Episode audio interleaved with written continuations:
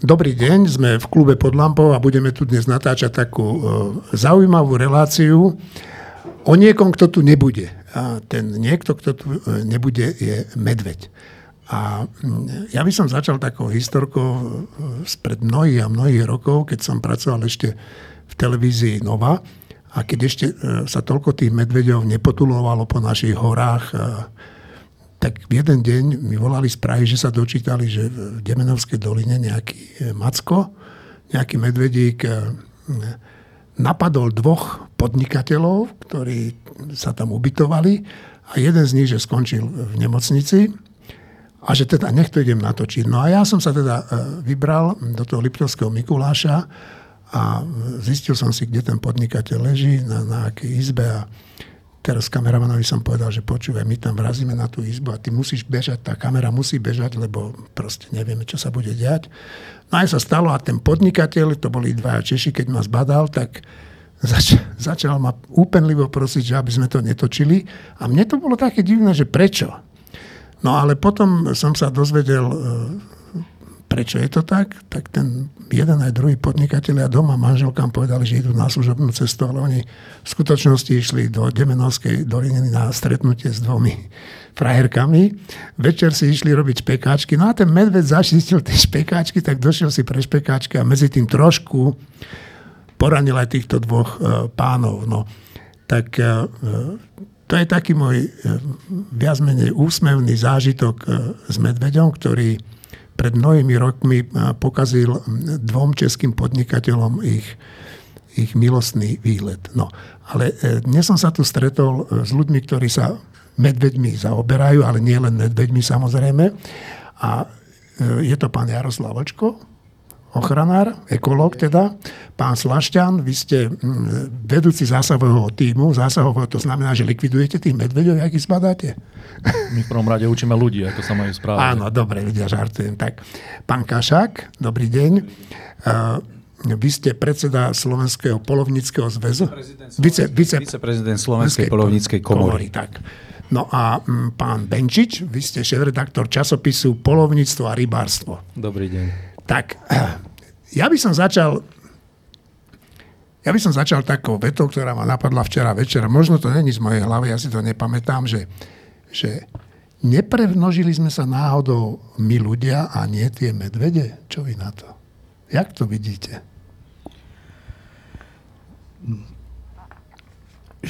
Čísla sú také dosť veľavravné a jedno zrovna mám pripravené kým sme my ľudia boli lovci a zberači, ešte pred 10 tisíc rokmi po skončení ostatnej doby ľadovej, tak e, ľudí bolo čo do množstva biomasy, e, čiže môžem povedať ako hmotnosti, na súši 1%.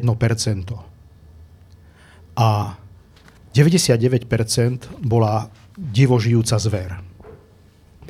A keď preklenieme tých 10 tisíc rokov a dostaneme sa do súčasnosti, tak v súčasnosti ľudí je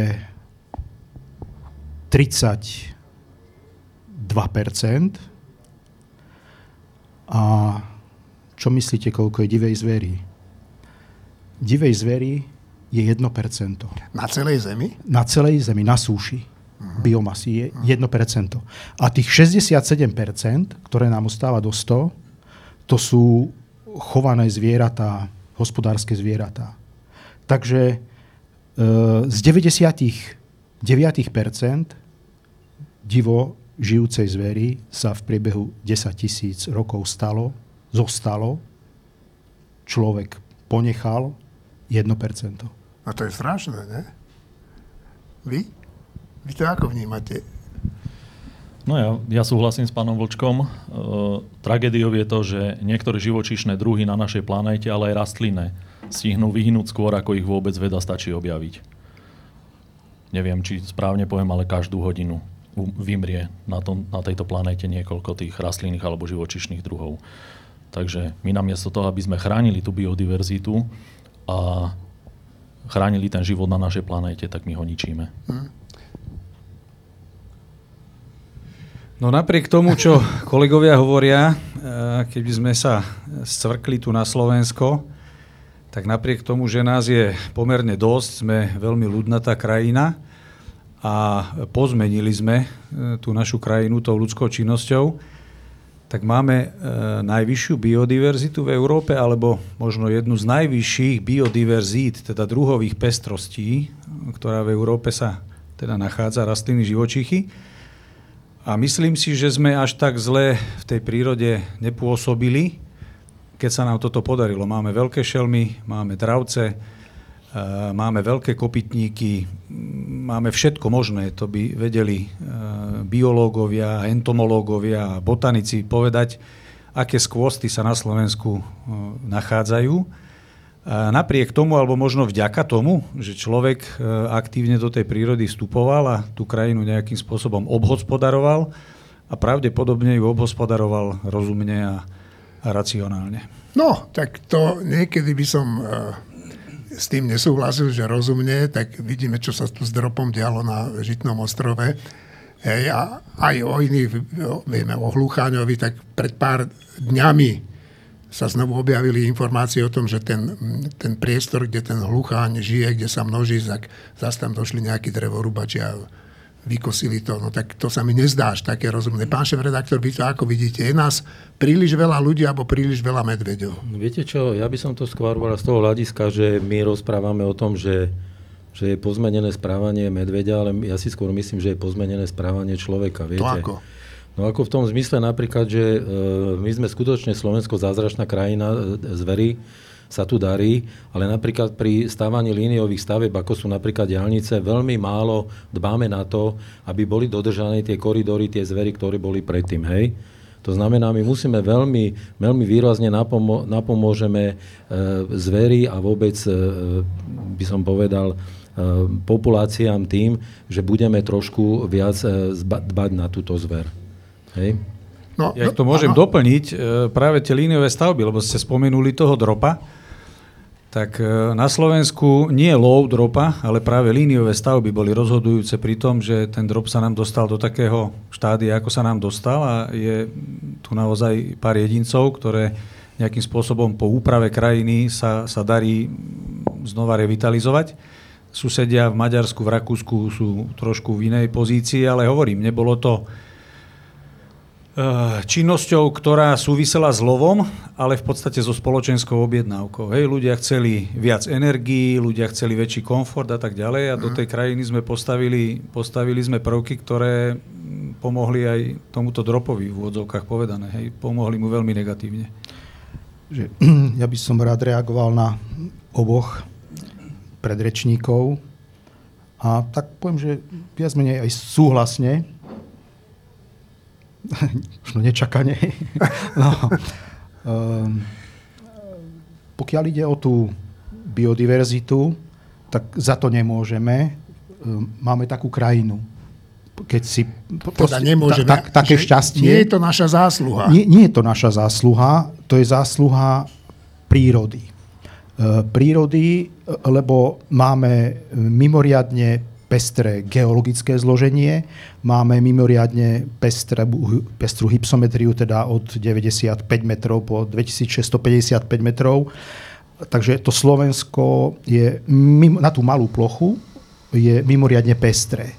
No a potom samozrejme do toho pristupuje aj človek a už, že čo človek v priebehu tých tisíc ročí, čo tu žije, čo s tým urobil, ako na to vplýval, tak na to vplýval rôznymi spôsobmi, môžeme povedať akoby aj jedným, aj druhým. E, to zvyšovanie biodiverzity, keď začal hospodáriť tými tradičnými spôsobmi ešte, tak e,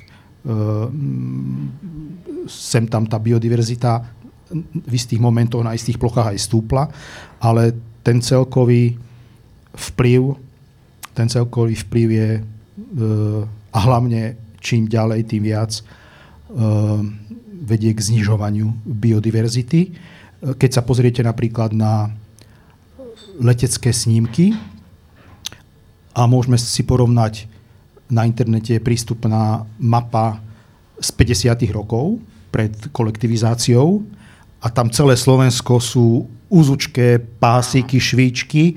To je neuveriteľná biodiverzita. Na každom tom pásiku bolo niečo iné. Menili sa plodiny, kosilo sa, ostávalo úhorom a e, pomedzi to rôzne remísky, stromy, veľa, veľa vegetácie drevinej. A to bola neuveriteľná jemnozrná mozaika, ktorá bola veľmi bohatá, druhou bohatá. Ehm, po zrustevňovaní vieme, čo sa stalo, k čomu došlo. Obrovské desiatky, 100 hektárov veľké lány, monotónne jednej plodiny a navyše chemizácia.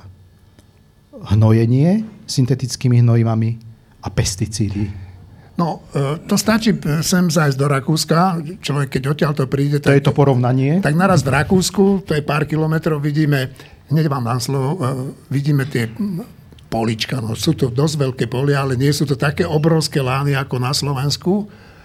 A už vôbec tam napríklad ja nevidím zasiatú repku olejku, či jak sa to volá. No ja by som reagoval na, na môjho vzácného vysokoškolského učiteľa, pána Vlčka, toto je hrozné, vy si tu budete rozumieť. Uh, Hádajte áno, sa. tak uh, je to tak. No, tá príroda nám je vzácná, takže sa aj okolo toho spolu tak nejak pohybujeme. Takže ja by som reagoval, že presne je to to, a to je jeden z faktorov, keď sa bavíme o, o tom, že, že v tej prírode sa stali nejaké zvláštne veci, je to aj tým, že aj, aj týmto spojovaním týchto veľkých celkov. Naozaj e, to polnohospodárstvo, to veľkoplošné obospodárovanie polnohospodárskych pladín je aj z jednou príčin, prečo možno dneska to aj siedime kvôli medveďovi, viete. Lebo keby niekto pred 30 alebo 40 rokmi povedal, že na Liptove alebo pod Tatrami sa bude pestovať kukurica, alebo také niečo, tak to bolo nepredstaviteľné. A tu ľúbi ten medveď. A samozrejme tu ľúbite medveď a ešte to je zaujímavé, že predstavte si, e, predstavte si podhorské prostredie Vysokých Tatier, medzi nimi sú osady a tá kukurica je dole. To znamená, bezpodmienečne ten medveď musí z toho svojho prirodzeného prostredia prejsť cez tú, cez tú osadu, vtedy sa nám zdá, že má zmenené správanie, pretože on sa riadi nosom a tým pádom ide ešte skontrolovať kontajner na tej ceste dole za tou kukuricou a už je, e, poviem v úvodzovkách, problém. Hej, takže asi tak. No, dobre. No, hovorte, páni. Treba ešte povedať, alebo je dôležité povedať, um, že tie uh, živočíšne a rastlinné druhy, ktoré odchádzajú z tohto sveta, tak oni neodchádzajú preto, že by sa navzájom nejako vytláčali alebo predovali, že jeden druh by vyžral ten ďalší druh, no, lebo tá príroda má na to svoje mechanizmy. Jeden ale, druh áno. Áno. Ale Človek. Ona, a tak. Ale tam ide o to, že tie druhy odchádzajú vplyvom človeka, teda, že ľudským faktorom. Hej. A ten ľudský faktor je buď výstavba, odlesňovanie, degradácia biotopov, zmena biotopov, ale aj stavanie diálnic. Ja neviem, ako sme rozmýšľali, zo všeobecní to, ako sme rozmýšľali pred desiatkami rokov, keď sa stavali diálnice, že na Slovensku sú tri funkčné ekodukty, zelené mosty teda. Hej. My sme preťali tým zvieratám... Len tri? Len tri. My sme preťali tým zvieratám Preťali sme tým zvieratám e, migračné trasy, ktoré oni využívali historicky. Hej. To, tá zvieracia matka naučí tie svoje deti, kade majú prejsť do ďalšieho pohoria, kade majú prejsť za potravou, kde si majú hľadať sexuálneho partnera. Toto všetko ich tie matky naučia. A my sme zrazu postavili nejaký, nejakú diálnicu, nejakú železnicu, nejakú priehradu, e, nejakú aglomeráciu, ktorým sme zabránili vlastne tým zvieratám migrovať. A toto je potom ten problém, že my ich na jednej strane aj im zničíme ten biotop a na druhej strane ešte ich aj o, o, oklieštime, ohradíme a potom sa čudujeme, že sú na očiach, že ten medveď príde do toho mesta, mm. že ten medveď sa objaví niekde, kde sme ho my predtým nečakali. No ale ja budem tu teraz taký možno šťuchač. Šťuchajte. Uh, všetko je tu pravda, čo sa zatiaľ povedalo. Samozrejme, že tá krajina sa zmenila, hlavne toto obospodarovanie. S tým súvisí, že určité druhy, napríklad malá zver, hej, tu na juhozápade Slovenska, zajac, e, jarabička, tie nám temer odišli. Tie sú, tie sú na pokraji toho, že, že v určitých regiónoch, e, tam, kde ich boli 10 tisíce, tak je pár kusov. A, Počkajte, a čím to je presne? No práve týmto, že tá pestrosť sa znížila, je, sú obrovské lány, ktoré, ktoré jednoducho nevyhovujú tejto malej zveri, používajú sa chemické látky prehnaným spôsobom, takže tá jarabička si nenájde potravu. Keby sme tých jarabičiek mali oveľa viac, alebo tých stavoch, ako bola, ja neviem, medzi vojnami alebo po, po druhej svetovej vojne, tak by sme možno nemuseli toľko insekticídov používať, lebo tá jarabica vyzbierala všetko možné. Na druhej strane toto zase pomohlo veľkým kopytníkom. Hej, teraz sme ako polovníci veľakrát obviňovaní, že čo vlastne robíte, máme premnožené diviaky, alebo teda vysoké stavy diviakov, vysoké stavy jelenie zverí, daniele zverí, ja neviem akej. Bola to spoločenská objednávka, zase poviem, národ potreboval jesť, a tie malé políčka by neboli uživili zrejme, teda ten, ten, ten, ten nárast toho obyvateľstva, tak sa prešlo na veľkoplošné hospodárenie. To isté sa hovorí, dajme tomu, so smrečinami. Hej, že teda sú aj na, na miestach, kde nemajú optimum e, svojho, svojho výskytu, po vojne bolo treba drevo, tak bola spoločenská objednávka smrek, tak lesníci ho splnili, dali smrek, no a teraz sú trošku za to perzekuovaní, že teda smrek, prečo smrek aj tam, kde smrek e, nemá optimum a tak ďalej. Takže e, je to tým, áno, že ľudia majú určité potreby, e, že tie, tie nároky sa stupňujú, aj ten komfort, napríklad tie diálnice, s tým plne súhlasím, tie tri ekodukty, to je katastrofa, ak by tá zver nemala nejaké mosty a tak ďalej, popod ktoré nejako horko ťažko prejde, tak sa pomaly tie, tie jednotlivé populácie nemajú akým spôsobom geneticky obmeniť a vymeniť.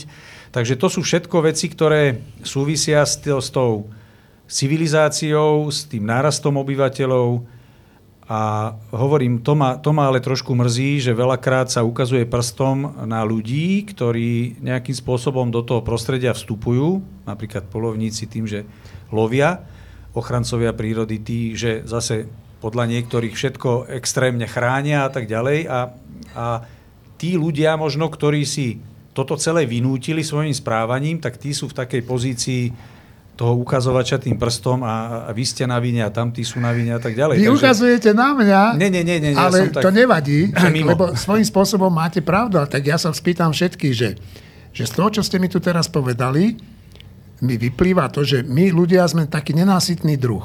Áno, nevieme sa zastaviť. Áno? Však e, to vieme, to nie je nič e, nové pod slnkom. A tá naša nenásytnosť vedie k tomu, že, že, že proste ubúda tej prírody nejakým spôsobom. No ale čo s tým? Dá sa to zastaviť? Mm, ja som pred touto diskusiou uvažoval, že ako by som sa k tomuto dostal, k tejto otázke a som myslel, že sa ani nedostanem, alebo nedostaneme a že všetci budú hovoriť o Medveďovi, len ja o niečom inom. A budeme o Medveďovi. A som veľmi rád, že to takto vyplynulo z diskusie, lebo pes je zakopaný práve tam. A teda je to o spotrebe, je to o pri vysokej spotrebe ľudí, ľudstva ako takého, a to preto, lebo e, v priebehu ostatných stáročí sa začalo najviac prejavovať. E, ľudia e, začali vidieť zmysel života a mysleli si, že ich šťastie čaká postretne v tom materiálnom. Teda v zvyšovaní množstva materiálneho. Mať viac, mať viac veci. Tým, že som asi tak 25 rokov učil na univerzite, tak som také rôzne veci študentom hovoril, popri, okrem botaniky a jedna z nich bola aj, že chodte na námestie vo zvolenie pred prior a započúvajte sa, ani sa nemusíte započúvať do toho, čo ľudia hovoria. Takmer všetci budú hovoriť o tom, kde, čo majú a za koľko. To, to hýbe svetom. A, ale svet, na svete na našej Zemi je všetkého materiálneho konečné množstvo. Nič nemáme k dispozícii, ničoho nemáme nekonečne veľa. A žijeme v dobe, kedy vidíme, že čím ďalej, tým častejšie a viac narážame na limity našej zeme. A ako ste povedali, človek nemá nikdy dosť, veď aj Miroš Bírka spieva, čím viac máš, tým ešte viac budeš chcieť. To je, na tom je veľa pravdy. A myslím si, že podstata tohto problému aj iných, napríklad odpady a iné, tkvie v tom, že ľudia zmysel života, väčšina západného sveta, väčšina ľudí západného sveta... No to sme už aj my. Áno, sme, aj keď sme na východe, ale štýl života je západný, ten sme prevzali a náš vzor je na západe a za morom. Hej, to by sme chceli. Väčšina ľudí by chcela tak žiť. Uh, takže pes je zakopaný v tom, že ľudia chcú čím, viac, čím ďalej tým viac materiálneho. To je pre nich cieľom a uh, na všetko materiálne treba ťažiť suroviny, spracovávať, na to treba energiu, na to treba továrne, treba doprava, celá tá infraštruktúra, samozrejme obchody a ešte treba na to aj zarábať. A čím viac má človek materiálneho, tak každej tej veci musí venovať nejaký čas.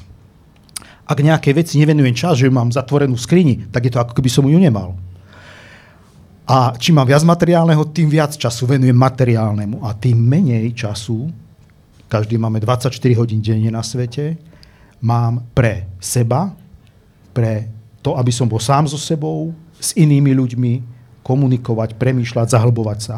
No, áno, to máte pravdu a to asi uh, uh, vieme všetci a aj s vami asi budú všetci súhlasiť. Ale čo s tým, páni? Keď my to vieme, a furt pcháme do tých našich brúch tie materiálne statky, však to robím ja a zrejme aj vy teda nejaký, do nejakej miery určite áno. Čo s tým? No mne veľmi vadí ten koristnícky vzťah, aký my máme k prírode. Len z nej niečo vyťažiť, len si z nej niečo zobrať. A jediné, čo do nej prinášame, to sú odpadky. Hej. My ako keby sme zabudli, že my sme súčasťou tej prírody. My sme, my sme závislí, bytostne sme závislí na prírode a správame sa k nej ako, ako zlý pán. Nie, aby nespravujeme ju, ale chceme nad ňou vládnuť, chceme byť korisnícky, chceme si z nej čo najviac vyťažiť pre seba. Toto je ten problém, ktorý, na ktorý budeme narážať stále a ktorý sa možno nám piatim tunov v tejto relácii nepodarí zmeniť, ale pomenovať ho môžeme. No, samozrejme, ja musím reagovať, ak teda máme sa baviť na, na pozitívnu tému, je aj v tom, že v každej kultúrnej krajine keď sa stanovujú nejaké pravidlá, a týka sa to aj prírody, tak sa musia aj kontrolovať. A skutočne tá kontrola dodržiavania či už zákonitosti prírody, e, pravidel, ako sa má chovať človek v prírode a tak ďalej, je nedostatočná.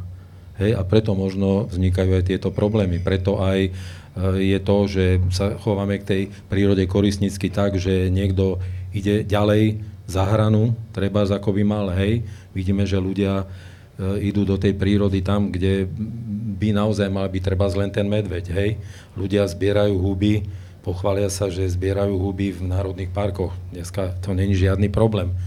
Viete, my sme v našom polovnom revíri, kde ja polujem, sme mali problém, že nám, že nám uh, uh, uhynuli danielky tým, že padli do, do jednej rokliny v kamenolome a E, bolo to v štvrtom stupni ochrany, to znamená, tam by nemal byť pustený pes na vodske a pes zahnal tieto danielky.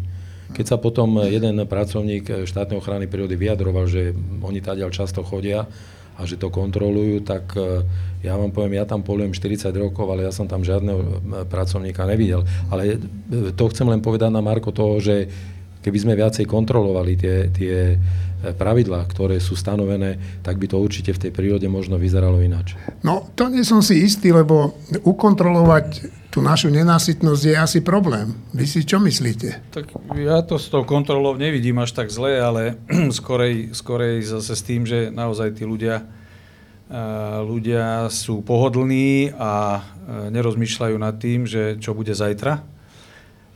Veľakrát, veľakrát sa aj odtrháme od toho nejakého tradičného spôsobu života, čo si myslím, že je veľmi zle. E, na tom vidieku ľudia chcú veľakrát sa vrátiť trošku k tým koreňom, ale uh, už sa to nenosí, keď to tak môžem povedať. No ani sa to už veľmi nedá. No dá, dá sa to. Ja som tu v podstate ako polovník, hej, ako, ako viceprezident komory a poviem to napríklad s týmto, s týmto polovaním.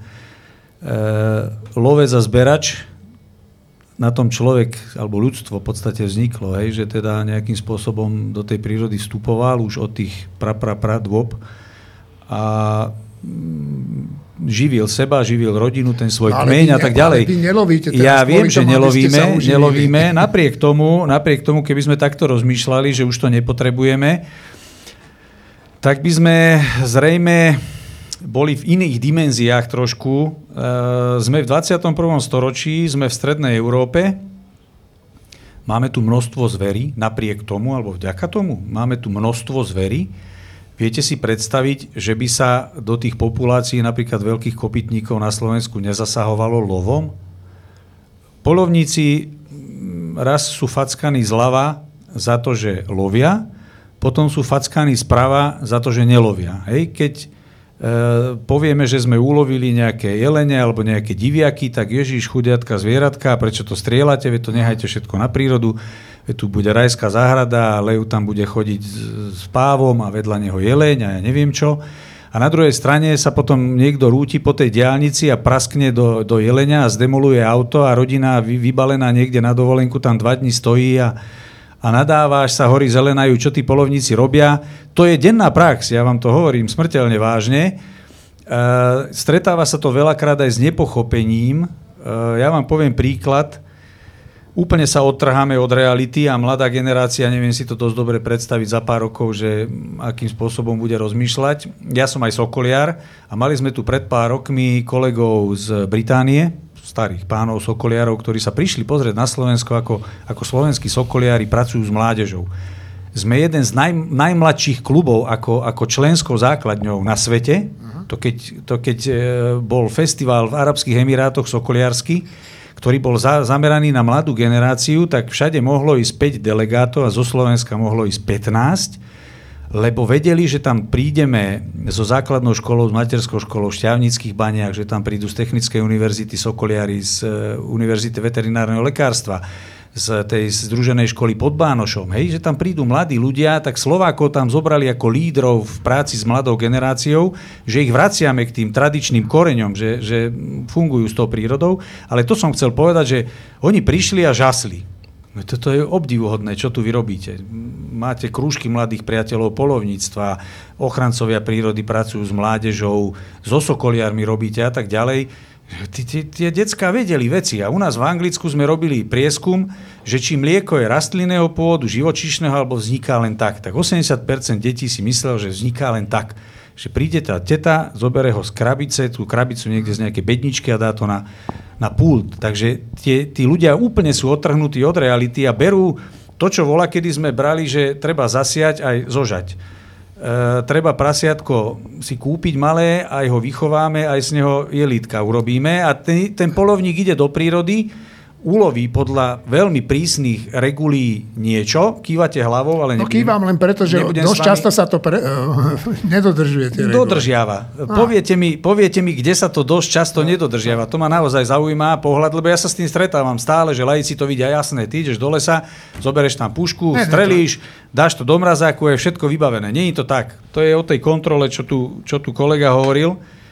Je to dosť prísne, alebo veľmi prísne regulované a sledované, až, až sa to možno niekomu zdá, že, že sa s tým moc hráme, s týmto celým. Takže bereme niekedy normálne prirodzené veci ako, ako niečo nenormálne, sme, sme zleniveli, lebo vola, kedy nám krajinu ob, obhospodarovali, manažovali, teraz je to taký, taký výraz, manažovali nám kravičky a ovečky.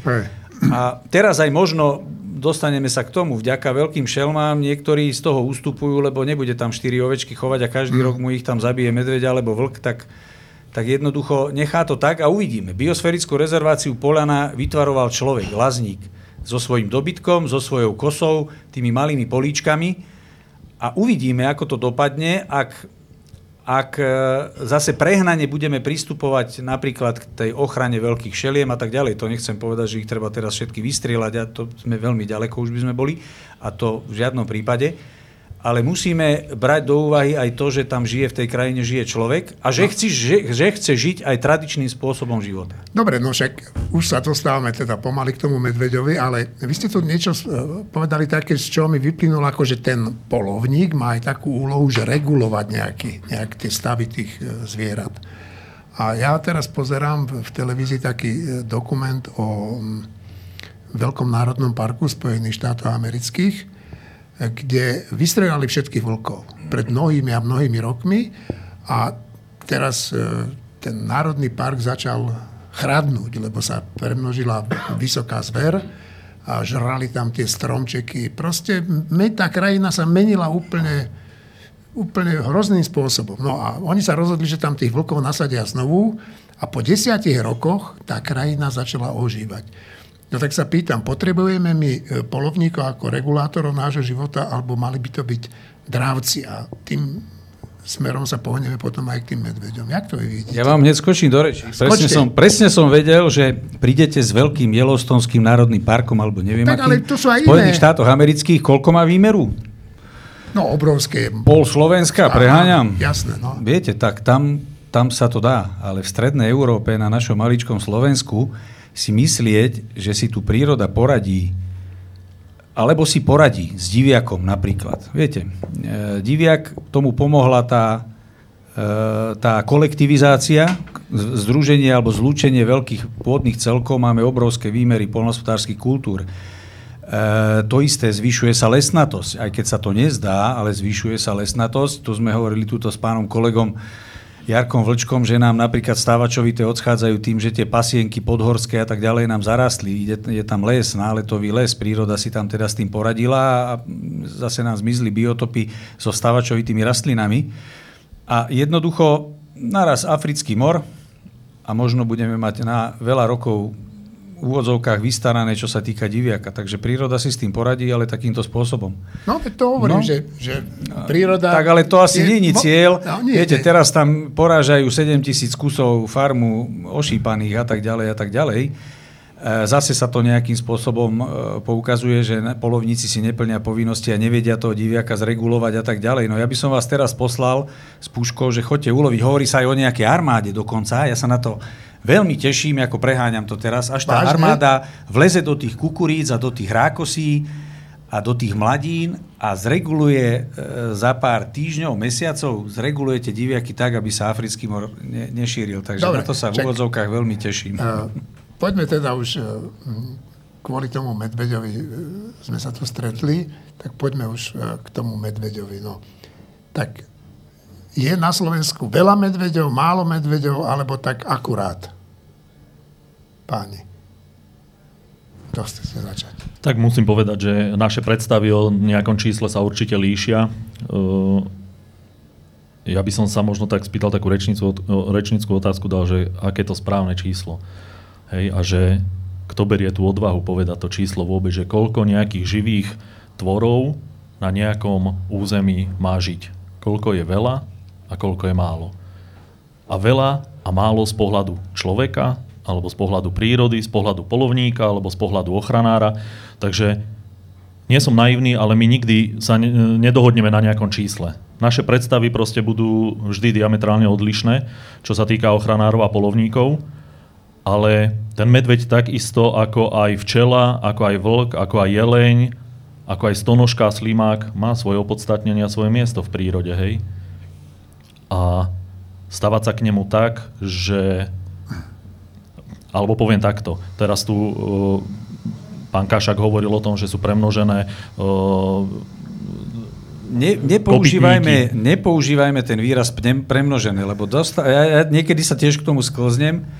E, sú vysoké stavy, vysoké, vysoké stavy. počty. Dobre. Premnožené nie je dobrý výraz. Lebo my sme, sa, my sme sa už dohodli, že nebudeme to slovo používať, že? Takže vysoké stavy uh, kopytníkov. Dalo by je, sa povedať, že až premnožené. Takže sú tam vysoké stavy. Ale na druhej strane mi príde ako nelogický krok, teda, že každý rok sa tu odstrelilo 50 alebo 70 kusov vlkov. A vlk je predsa prirodzený predátor, regulátor. prirodzený regulátor tejto, tejto zvery. Ako mne, mne toto ako ochranárovi vôbec nedávalo logiku, že na jednej strane kričíme, že sú také vysoké stavy tých zvierat, že si s tým nevieme pora- e, poradiť, že ministerka Matečná kúpi mraziaky a pomaly už armáda ide uh, bojovať s diviakmi.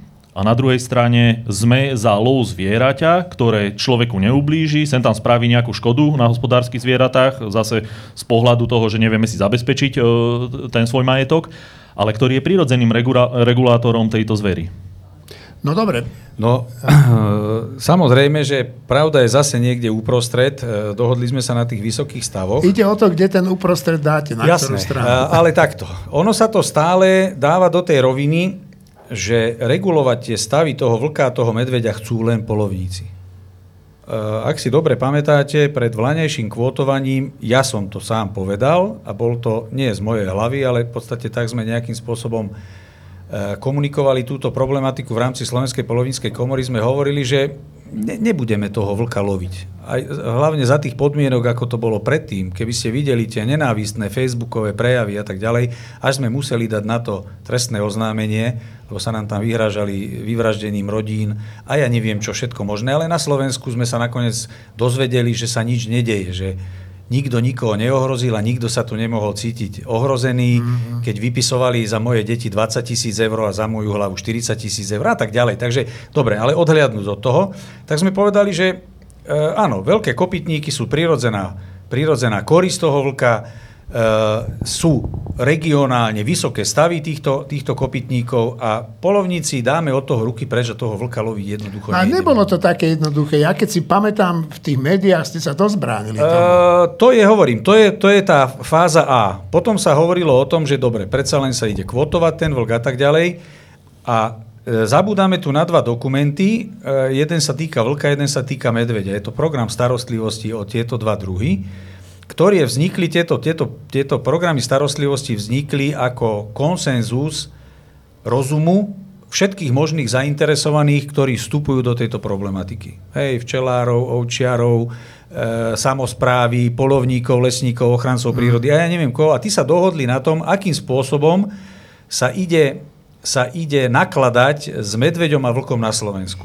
Hej, to nie je výmysel polovníkov, že, že e, treba ak je, ak je s tým problém, treba vstúpiť aj lovom do populácie vlka, aj do populácie toho medveďa. Tam je to, tam je to zadeklarované. Len momentálne vlk je už celoročne chránený, medveď kvázi je, je v tom istom režime, e, podľa európskej smernice, že ho lovíme len na výnimku. Naviac, naviac e, keď sme pri tom medveďovi, tie výnimky na lov v podstate ani nežiadali v posledných rokoch polovníci, ale samozpráva z titulu tých medveďov, ktoré majú zmenu správania a tak ďalej. A aj tie, tých pár odstrelov, ktoré boli povolené, boli zmarené e, mimovládnymi organizáciami, ktoré napadli tieto, tieto rozhodnutia, ktorými sa ten medveď mal loviť. Na súde sa vyhrali a jednoducho sa nelovil. Poviem príklad, minule som to hovoril, e, v tom revíri, kde, kde ten medveď usmrtil toho človeka. V tých no, k tomu som sa chcel dostať. No, no tak tam sa objavilo v médiách, že veď predsa tam ani tí lesníci nežiadali odstrel tých medveďov, tak zrejme tam ani problém nebol. Tak od roku 2010 sa tam žiadalo odstrel 48 krát na odstrel medveďa. E, povolený bol v 8 prípadoch, v 4 prípadoch bol povolený tak, že už medvede spinkali v zime, takže nebol realizovaný a ulovili sa 4 medvede. Takže takýmto spôsobom sa manažovala populácia medveďa v nízkych Tatrách a nehovorím, že to je vyústenie toho, že tam ten chudák pán mal smolu a jednoducho ten jeden z tých záhryzov bol smrteľný. To je obrovská tragédia. Ale bolo treba s tou populáciou niečo robiť. V minulosti, niekde od 60. rokov sa ten medved lovil. Polovníci boli tí, ktorí medveďa začali na Slovensku chrániť pred 100 rokmi tu vznikol lovecký ochranný spolok a jedný z prvých, jedný z prvých e, úloh, ktoré si dali za cieľ, bolo boj s pytliactvom, zjednotiť nejako tých polovníkov, dať ich do nejakej legislatívnej normy, aby to boli ľudia, ktorí budú do určitej miery vzdelaní a tak ďalej. A samozrejme dropa začali chrániť, kamzíka začali chrániť, medveďa začali chrániť. A sme sa doštali do štádia v tých 60 rokoch, pardon, že ten medveď spôsobil aj nejaké škody a tak ďalej, začal sa loviť. Tu sa lovilo aj, aj 70-80 kusov medveďov plus nejaké prírodzené straty, prírodzené autami a vlakmi a tak ďalej. Takže nie je to, že sa tu len pár kusov medveďov, ale potom sa to postupne dostalo do toho štádia, že sa lovil len na výnimku, jednotlivú výnimku a jednoducho ten Macko sa nám trošku vymkol, vymkol z rúk. No. Môžeme mať na to rôzny názor, ale e, hovorím, že ten medveď jednoducho e, je v takých stavoch, že už začína byť problémový napríklad pre včelárov, pre chovateľov dobytka alebo pre návštevníkov prírodného prostredia. A to, to je už asi ten bod zlomu, kedy by bolo treba pristúpiť k tomu, čo sa dohodli tí odborníci v tom programe starostlivosti, že ak sa dostane e, ten živočích do určitého tohoto štádia takéhoto, tak po vzájomnej dohode si nastavíme pravidlá hry a nejakým spôsobom e, to skúsime riešiť.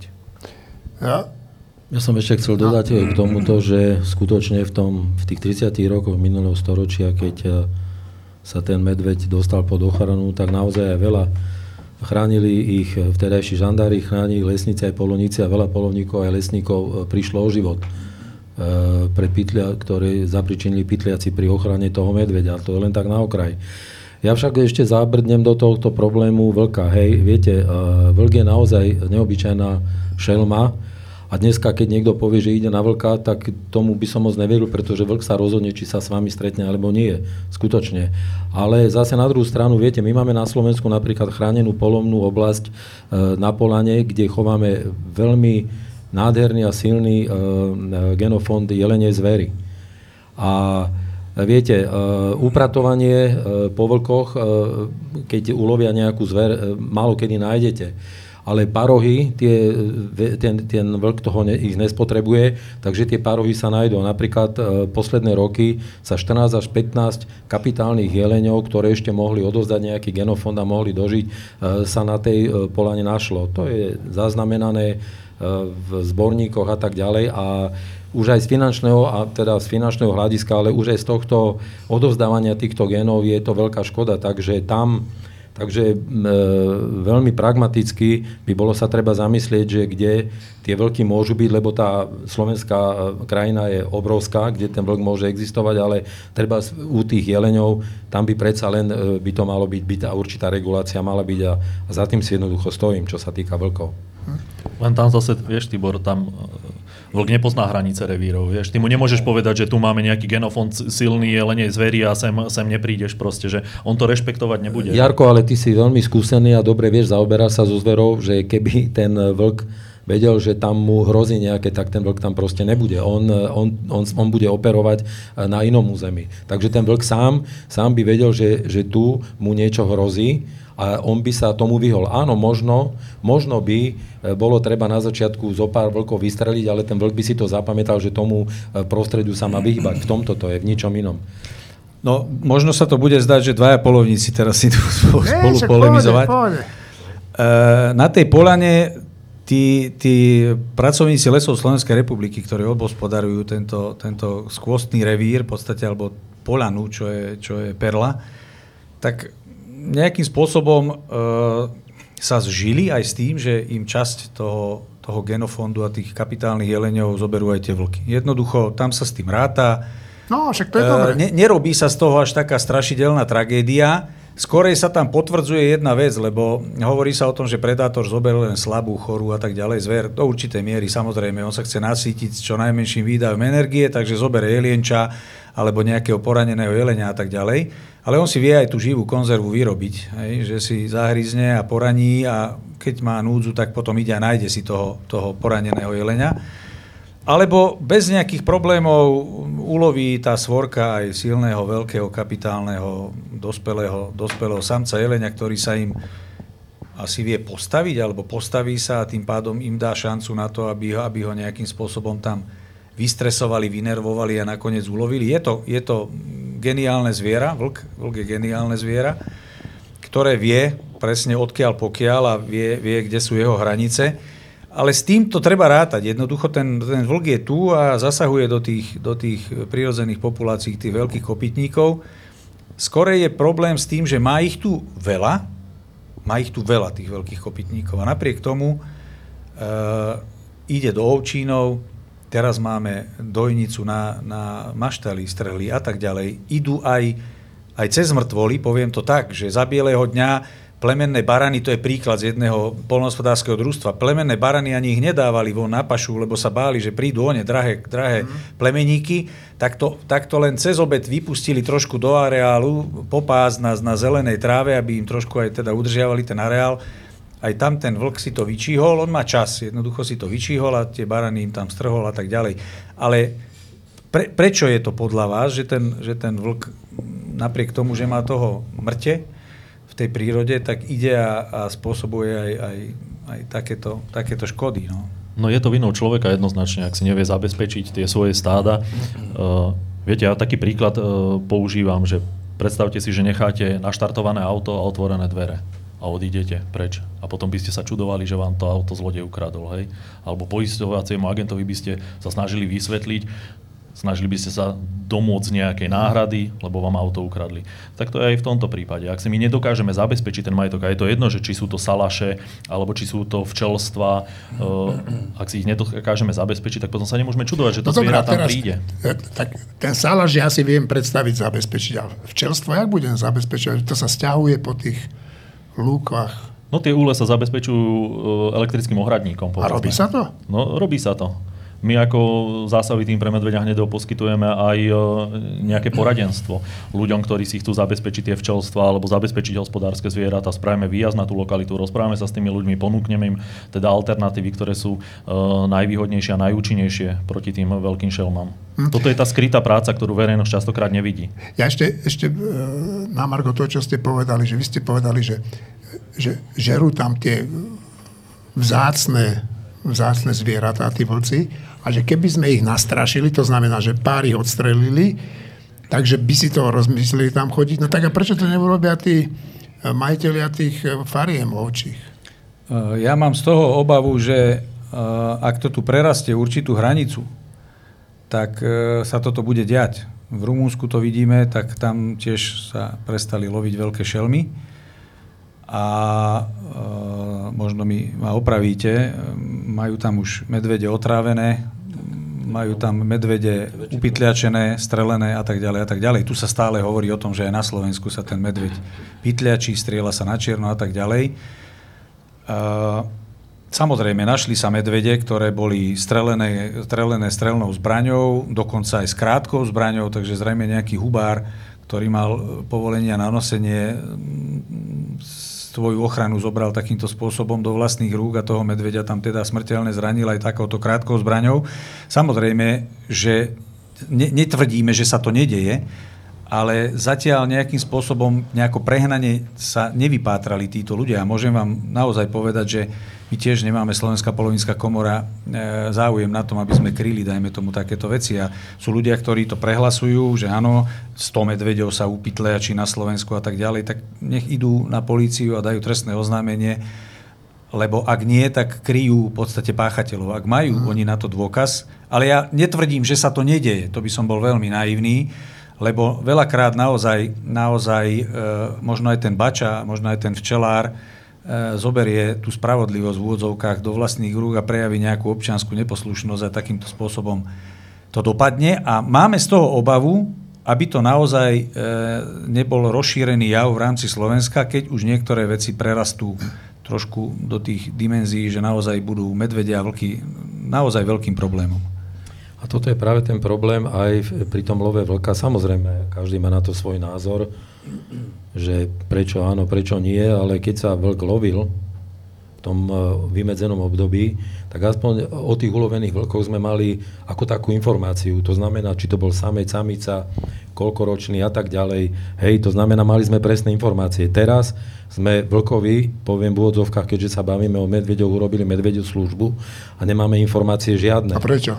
No, pretože e, vlk sa neloví, ale e, naivne si myslieť, že sa nestrela, ja nehovorím, že sa, že sa neloví polovníkmi, ale že sa nestrela, tak e, to naozaj je len naivná predstava, rozumiete? Takže, no tak ale to sa mohlo aj vtedy, no, keď, keď sa mohlo loviť, keď bol nejaký regulovaný lov, tak tiež sa mohlo aj strieľať. Viete, aj čo, strieľalo, viete čo mohlo, ale to je práve to, to čo... ale to je, argument. No, dobre, ale ja vám poviem, že ak dneska existuje nejaká kontrola, tak len eh, na cestách, dodržiavanie rýchlosti a tak ďalej. Ale povedzte mi, naozaj skutočne existuje kontrola v prírode? No ja to neviem, ja nie no, som ani viete, polovník. A... Viete, eh, ja, ja, si myslím, že, ja si myslím, že neexistuje. Takže, takže myslieť si naivne, že sa nestrieľa, je naozaj zlá predstava. Viete? No. Ak to môžem doplniť, no veľakrát sa stretávame s týmto názorom, že tam sa na čierno strelí a neviem, ako sa strelí. Na Slovensku každý každého pozná nie každý je s každým kamarát, takže veľmi ťažko e, by sa ututlávali takéto prípady nejako masovejšie. Ja nehovorím, že jednotlivo sa niečo neudeje, mm. ale v žiadnom prípade to nemôže byť tak, že teraz si tu povieme 40 v polovníckom združení a keď nám príde medveď alebo vlk, tak ho strelíme a tak ďalej. To by sme boli veľmi naivní. Slovák Slovákovi závidí a ja neviem, čo všetko možné. Takže nie, nie, je, to, nie, je, to, nie je to také jednoduché, ak by niekto chcel na čierno loviť veľké šelmy a naivne si myslel, že mu mm. nikto na to nepríde a že ho niekto niekde nenatre, alebo neodfotí, máme fotopasce, Áno. naše polovnícke, ochrana prírody má svoje fotopasce a tak ďalej. Jednoducho sme v takej dobe, e, že e, tí ľudia musia rátať aj s tým, že ak by chcel robiť niečo nelegálne, tak bude za to veľmi, veľmi silný postih. No, e, na, jedne, na jednej strane m, sa tu tak niekde v pozadí cítim to, že niektoré zvere, vlkov a medveďov sa to tak cítim, že je priveľa, možno, že by s tým bolo niečo treba robiť. A fakt je aj ten, že však vidíme, že medveď prichádza do dediny, e, e, prichádza k hotelom, v Jasnej som bol, keď tam prišiel, na chopku som videl, dokonca e, na chate pod rysmi som videl medveďa, osobne som tam bol. Čiže toto všetko sa deje a, a Teraz ale mne to prípada také, že riešiť to nejakou reguláciou, čiže odstrelom, že je to úplná blbosť, ale dá sa to aj nejako ináč vyriešiť? Ja sa necítim byť odborníkom na, konkrétne na medvede a na vlky, ale nejaký názor teda no, na to no, mám, no. taký, ktorý vychádza z takých všeobecnejších skôr poznatkov. Uh, príroda sa miliardy rokov reguluje sama. E, keď vyhynuli dinosaury, čo je tak 65 miliónov rokov dozadu, to som sa aj študentov pýtal, že, že a, a, či človek žil s dinosaurami, tak niektorí povedali, že hej, niektorí nevedeli. No a že ako vyzeral vtedy človek? No vtedy človek nežil, ale boli už predkovia človeka, z ktorých sme sa vyvinuli a tí predkovia vyzerali približne ako potkan. Čiže náš predok, súčasník dinosaurov, keď vyhynuli, vyzeral ako potkan. Tieto menšie živočichy prežili tú katastrofu. On sa potom vyvíjal 7-8 miliónov rokov dozadu, mal človek posledných spoločných predkov, alebo vtedy sa oddelil od súčasných ľudovpov. 7-8 miliónov rokov dozadu. A 200 tisíc rokov dozadu e, vznikol však vývojom e, človek rozumný, ktorým sme my, homo sapiens. Máme 200 tisíc rokov. A Nemusím tú otázku na nikoho konkrétne adresovať, ale opýtajme sa. Bolo vtedy potrebné regulovať niečo? Nejaké živočichy regulovať? 200 tisíc, milión rokov dozadu. Zabezpečoval to človek alebo predchodca tohto dnešného človeka? On zasahoval bol lovec, ale bolo ho tak málo, sme hovorili, však ľudie, ľudstvo dosiahlo miliardu, počet ľudí okolo roku 1800-850 miliarda. Teraz nás je snáď k 8 miliardám.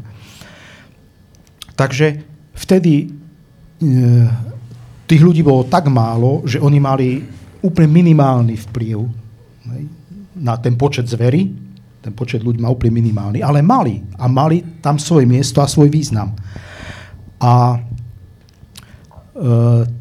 tým, ako človek ako pribúdal, ako viac zasahoval tej prírody, ako menil tú prírodu stále na väčších a väčších územiach, tak vznikla situácia, ako tu, uh, Alois pred chvíľou povedal, že sme v strednej Európe a teraz čo s tým, či sa tu bude same regulovať, lebo nie.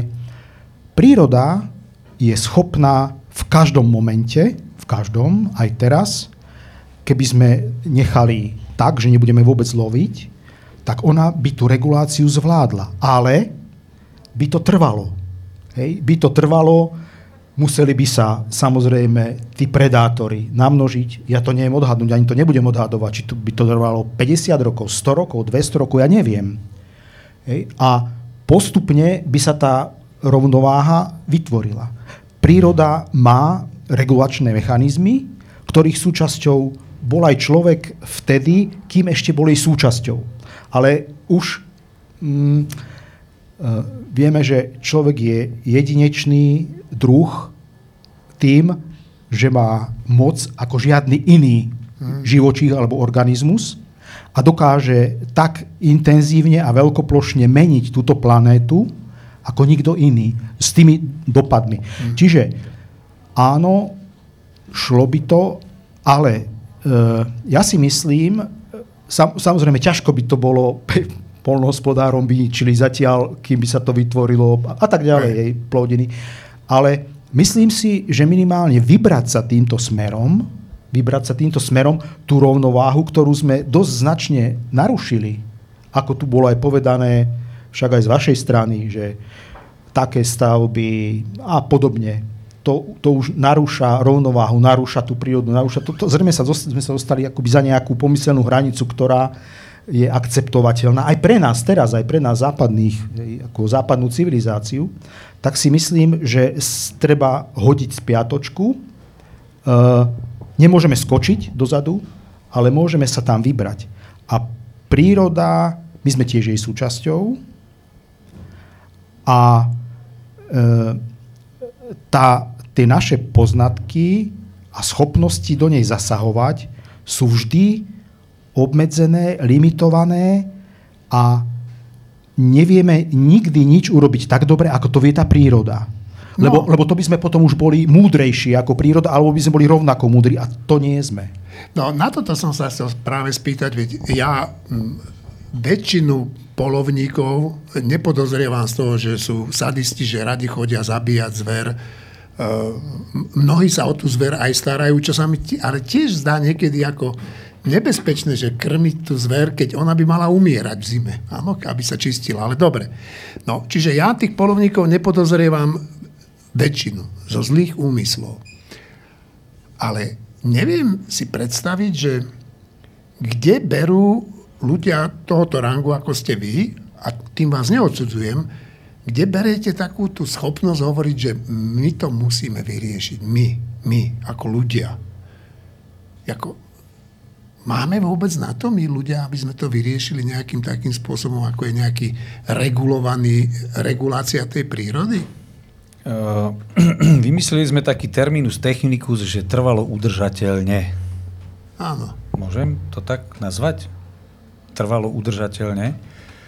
Ono sa dajú, dajú sa určité činnosti robiť tak, aby som z tej prírody alebo niekde nebral príliš veľa, aby som tam nechal vždy toľko, aby to zostalo zachované aj pre tie iné generácie. Áno, to sa deje vo svete. Teda hej. aj plány lovu, ktoré sa na Slovensku vypracovávajú, uh, vo veľkých, velikánskych krajinách, kde napríklad tie Spojené štáty, kde sme teda o tom hovorili, tiež sú tam nejaké lovecké licencie, ale je to iný spôsob vlastníctva a iný spôsob toho celého plánovania. Uh, myslím, že v Spojených štátoch, v niektorých štátoch, uh, niektor, nie, niektorých štátoch teda sa ochrana prírody financuje práve z uh, rybárskych a loveckých, okrem iného, licencií a majú s tým problém, lebo mladí ľudia sa od toho tradičného od toho lovectva nejakým spôsobom odťahujú a tam majú finančné súchoty z toho titulu, že polovníci a rybári nelovia zver, hej? Ne, neplatia tie licencie. Tam sa to robí tak, že si to kúpite na pumpe a idete, máte nejakú, nejakého jelenia, máte streliť alebo niečo podobné. Veľmi prísne je to kontrolované. Všetci, čo tam boli, povedali, že ako náhle padne výstrel, tak za chvíľočku vám tam nejaký ranger klepe na plece a skontroluje, či máte nasadenú tú plombu a tak ďalej. To je v poriadku. Áno, to je všetko v pohode. U nás to nie je až takýmto spôsobom, ale zase ja som polovnícky hospodár, vyše 30 rokov som polovnícky hospodár, takže dnes a denne prichádzam do styku k polovníckým plánovaním, s tými, s tými značkami, ktoré na tú ulovenú zver dávame. Je to kontrolované nie, niekoľkonásobne a tak ďalej. E, samozrejme, tak ako všade sa dajú veci nejakým spôsobom oklamať, hej, alebo teda budem riskovať a nenasadím tú plombu a zoberiem si nejaké jelienča domov a urobím si klobásy. Ale ja si myslím, že normálni ľudia, normálni polovníci, ktorí eh, chcú tým trvalo udržateľným spôsobom v tom svojom polovníckom revíri fungovať, tak, jednoducho sa nežnížia k tomu, aby, aby takto, no. takto de- devastovali ten svoj polovnícky revír. Kedy si jeden môj kolega, bol to starý pán v revíri, kde som pôsobil ešte tu v Malých Karpatoch, hovoril, že keby si aj chcel pytlačiť pre kuchyňu, tak sa nič nedeje. Ako náhle to začneš robiť na, na kšeft kvôli peniazom, tak už je problém. A nie je to zas, pardon, až také jednoduché obchodovať s tou divinou a tak ďalej, pretože aj, aj ten, kto prevádzkuje nejakú, nejakú mesnú alebo mesovýrobu alebo reštauráciu, tak má tam tiež svoje kontrolné mechanizmy a nie je to také jednoduché e, vydokladovať, kde som sa k tej divine dostal, akým mm. spôsobom. My keď predávame nejakú divinu, tak samozrejme ide tá, tá testovná mapa sa dá nejakým spôsobom Ja dosledovať. mám kamaráta, čo má reštauráciu, viem, ako sa s tou divinou robia. A, a nehovorím, že a prečo všetkými. nedáte na ňo trestné oznámenie, No, lebo že podporuje pytliactvo. No tak kamarát, vidíte, a už sme doma. Samozrejme, a už sme doma. ale veď jasné, no. veď, Viete, reči ja... sa rozprávajú a chlieb sa je, aj no, divina sa tak to by som mohol povedať aj na to, čo vy hovoríte teraz, ale, ale naozaj ja si nemyslím, že polovníci sú takí ako všetci, to Bože chráň. Ale poďme k tomu Medveďovi, teda, že, že, že teda pôjde do dediny, ľudia sa boja, teraz čítajú v novinách, že zabil toho človeka, čo je tragédia. A tak čo s tým?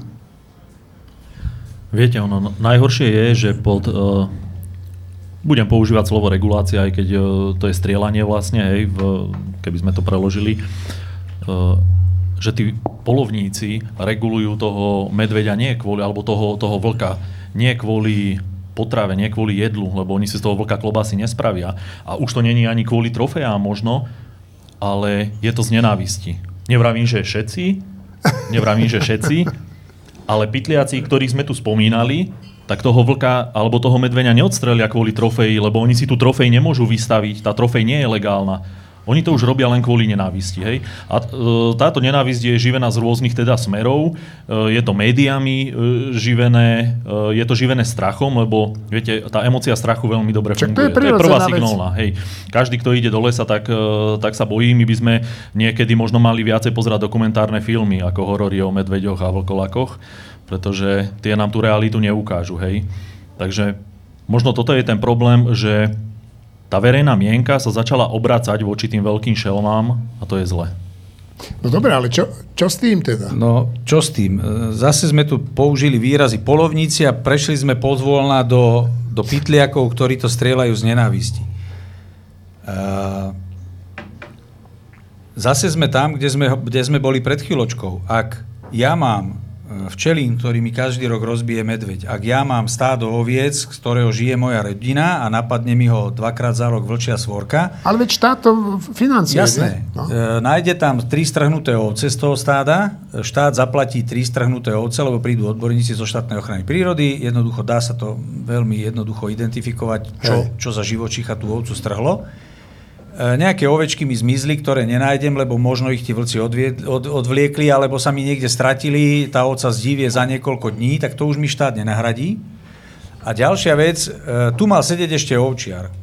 Stále sa na nich zabúda. Mal tu sedieť niekto zo samozprávy, teda z mesta alebo obce, kde je problém s medveďom a mal tu sedieť ovčiar, ktorý by vám povedal, že je tam, ja neviem, či teraz použijem dobrý výraz, ale je tam nejaký ten poútokový šok, kde tie ovce prestávajú dojiť, zapalujú sa im vemená, je to veľmi ťažko liečiteľné. Ak to aj liečiteľné je, tak tá ovca o veľa percent, treba sa pýtať očiarov, stratí dojivosť a tak ďalej. Mm. Viete, teraz mne strhne produkčnú trojročnú ovečku, ktorá už mi dáva všetky tie užitky, dáva mi mlieko, dáva mi vlnu, ktorá ale nie je u nás až taká vychytená, dáva mi dve jahňatá každý rok. A teraz mne ju strhne vlk, a dostanem, koľko dostanem za jednu ovcu? 48. 48 eur. Kúpim si za to nové jahňa? Asi hej. A musím 3 roky čakať. Mm, mm. Viete, z tých 48 eur mi ani nepodojí, no. ani nedá dve jahňatá, ani nemež, nemenežuje ale, krajinu, nespása ale krajinu. ja rozumiem, aj, aj chápem tých ovčiarov. Áno, ale ja sa stále pýtam, že dobre, sme v takomto stave, v akom sme. Čo s tým? Čo s tým urobiť, aby sa to zmenilo k prospechu aj nás, aj tých zvierat? Programy starostlivosti o tom hovoria. Uh, vlk, rozšíruje sa areál vlka na Slovensku? Či sa nám to len zdá? Je číslo o veľko Žilinského kraja, sa myslím, že za posledných 10 či 15 rokov rozšíril areál výskytu vlka. Uh, ak by ho bolo menej, tak sa nerozširuje. On by sa nerozliezal odtiaľ. Áno. Možno má dôvod, aj keď tie vlky migrujú na veľké vzdialenosti, boli označené niekde z Pobaltia, išiel až myslím do Belgicka, vrátil sa naspäť a ja neviem čo. Aj naši mackovia majú obrovské Ani teritorium. Schengeny nezastavili? Schengen, ne Schengen idú. E, skrátka, e, jedno, jednoducho tie, tie živočíchy m, rozširujú svoje teritorium a dovolím si tvrdiť, že aj medveď, aj vlk na Slovensku sú vo svojom optime. Skrátka, nie je dôvod, a teraz to nehovorím len ako polovník, lebo zase, zase upozorňujem na to, že polovníci nie sme tí, ktorí máme eminentný záujem na tom, aby sme lovili vlka a lovili medveďa. Medveď voči polovníctvu je, dá sa povedať, indiferentný, aj keď on zoberie aj nejaké mláďa. Tie lesné kury, o ktorých sa bavíme, tak si myslím, že, že ten predačný tlak tam je, takisto je aj u toho, u toho vlka. Že Čo sú to lesné kúry? Lesné kury to je hlucháňa, tetrova, jariabok a tak ďalej. Teda tieto predátory sú práve v tých lokalitách, e, tam by mali aj oni mať to svoje optimum, kde je aj ten, ten hlucháň alebo ten tetrova. Medveď má veľmi dobrý nos, to isté vlk a keď nájdete hlucháne vajcia, tak ich samozrejme zblajzne, lebo je to, lebo je to maškrta pre ňo. Takže tam sa treba tiež o, o tom nejakým spôsobom pobaviť. Ďalšia vec je, že uh, Jarko, povedz, či sa mýlim alebo nie. Lesný mravec. Máme ho v dostatočnom množstve, alebo máme ho menej, ako ho bolo, ja neviem, pred 20 rokmi? Tých veľkých kôp formika rufa. Ten lesný mravec, ktorý je veľmi významný pre lesné biotopy a tak ďalej. Ja keď som prišiel, minule som to hovoril, keď som prišiel na považie bývať, ja som Dolniak, tam som medvede nemal, prišiel som na považie a tam pred 30 rokmi, 35 rokmi medveď bol rarita, hej, na považí. Tam, keď kde si stopa sa našla, alebo jeden včelín, kde si rozbila nejaká medvedica, tak to bola rarita absolútna. Potom sme naraz zistili, že sú rozhrabané mraveniska. Tie medvede sme ani nevedeli o nich, lebo on keď chce, tak ani moc stôp nenechá a tak ďalej. Bolo ich, bolo ich veľmi striedmo. Potom sme našli, že sú rozhrabané mraveniska. Teraz chodte do lesa a temer tam nenájdete mravenisko. To klasické, veľké, vola, keď ich na hektári bolo x, teraz tam temer mravec nie je. Dokonca tie lúčne mravce. Ja teraz presne viem, kedy nám zase zamigroval medveď do revíru, aj keď už teraz je tam celoročne, ale v minulosti som presne podľa toho, že boli rozhrabané mraveniska a nie, že ďúra po, po žlne alebo po kune, ktorá sa tam mra- mravenčila, tak on ho vybere, lebo je silný, tak vybere až dolu, kde si ten peň, kde tá kráľovna, kde je to groto hniezda mravčieho. Jednoducho, ten medveď už pôsobí aj takýmto spôsobom, teda predačným aj na tie iné zložky toho ekosystému. Však a ale tak to je ďalej. normálne, nie? Je to normálne, je to normálne, ale zase, e, kde- kde je tá hranica, e, kde je tá hranica nejakej tej vyváženosti? Ja viem, že Jaro, mi zase budeš oponovať, že ten človek vstupuje a nevstupuje, ale to trvalo udržateľne sa tu dá nejakým spôsobom nastaviť. Keď sme nútení, ja to poviem teraz tak, keď sme nútení polovníci e, regulovať tie, tie vysoké stavy tej raticovej zvery, pretože spôsobuje škody na lesných porastoch, spôsobuje škody polnohospodárom. Ten diviak teraz aj v rámci toho afrického moru jednoducho mm, decimuje a zdecimuje nám pravdepodobne. A Bavili sme sa o tom, že keď nechám odomknuté auto, ja to, to z obľubou nehovorím auto, ale dom, keď chodím riešiť škody spôsobené raticovou zverou, tak toto presne používam. Že keď nechám odomknutú chalupu a vykradnú ma, tak idem za policajtami a poviem, že nahradte mi škodu, lebo vy máte zlodejov v referáte. Keď je poškodená kukurica, alebo obilie, alebo je zhryzený porast, tak prídu za polovníckým hospodárom, že uhradte mi škody. A urobil si nejaké opatrenia, polnohospodár alebo lesník. Ešte lesníci robia, natiera sa, ja neviem čo. Aj polnohospodári robia, ale minule som v súvislosti tu s nejakými vinohradmi pod Malými Karpatmi a premnoženou, premnoženou zase bol použitý výraz Danielov zverov, že veď to nebudeme predsa ohrádzať. Ja si pamätám, voľa, kedy vinohrady boli oplotené, skrátka. Ale oni sú oplotené, oni prejdú cez tie No ploty, tak prejdú, ale viete, keď môže mať včelár elektrický Ja ohľadník, bol. alebo musí, no, alebo, alebo ovčiar musí mať opatrenia, tak aj ten polnohospodár by, ale to nie je zase riešenie. Treba No, skrátka veď- zasiahnuť do toho Len tomuto všetkému môžu pomôcť aj normálni radoví občania. Lebo teraz zase sa ukazuje prstom na tých polovníkov, že pozrite sa, tu sa ide zlikvidovať chov e, ošípaných na Slovensku, lebo polovníci si neplňa povinnosti, lebo neregulujú dostatočne diviačiu zver.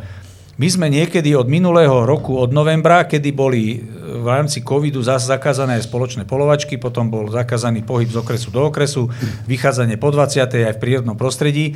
My sme opätovne žiadali vládu, aby nám polovníkom kvôli africkému moru ošípaných e, uvoľnili podmienky a mohli sme realizovať lov diviačej zvery. A to si myslíte, že by ste to boli zastavili? Keď je to ja nehovorím, že zastavili. Viete, to je také isté, ako myslieť si, že vlk to zastaví. Uh, poviem vám príklad. Od novembra sme žiadali, povolili nám to k 1. aprílu, samozrejme plné médiá boli článkov, že polovníci si chcú pred Veľkou nocou napchať mrazáky diviačím mesom, totálne nepochopenie, o čo ide. V marci sme strelili rádovo, teraz budem trošku strieľať čísla nejakých 900 diviakov. V apríli to bolo už myslím, že 2400 a v máji cez 4000, 4500 asi.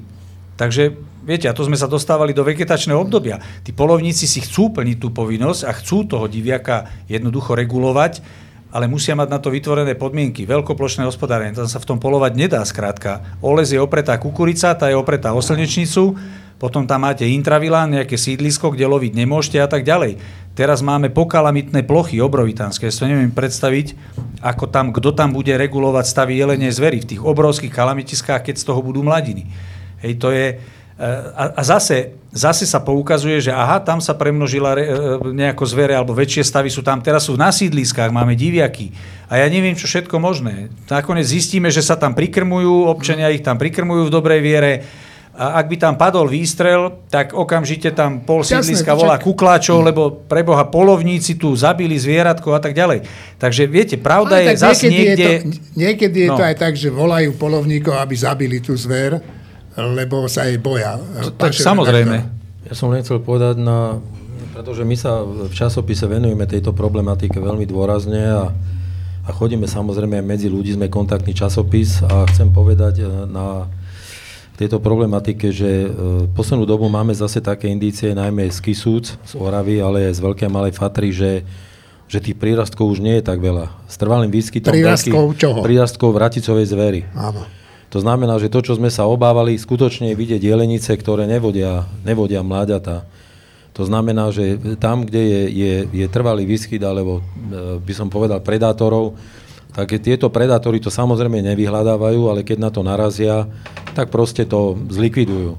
Takže uvidíme, aj s týmto bude problém. Čo je ďalší problém, prosím vás pekne, uh, bol som nedávno v Tatrách. Počkajte, počkajte, ja vás preruším. Vy ste tu povedali, že už nie je toľko tej raticovej zvere, že sa Ja nehovorím, že nie, nie sú prírastky, sú badateľné A, a akože to majú prírastky. na, starost, na, na svedomí tí predátori. No zrejme áno. A to je dobré alebo zle? No je to zle. Aha, je dobre. to zle.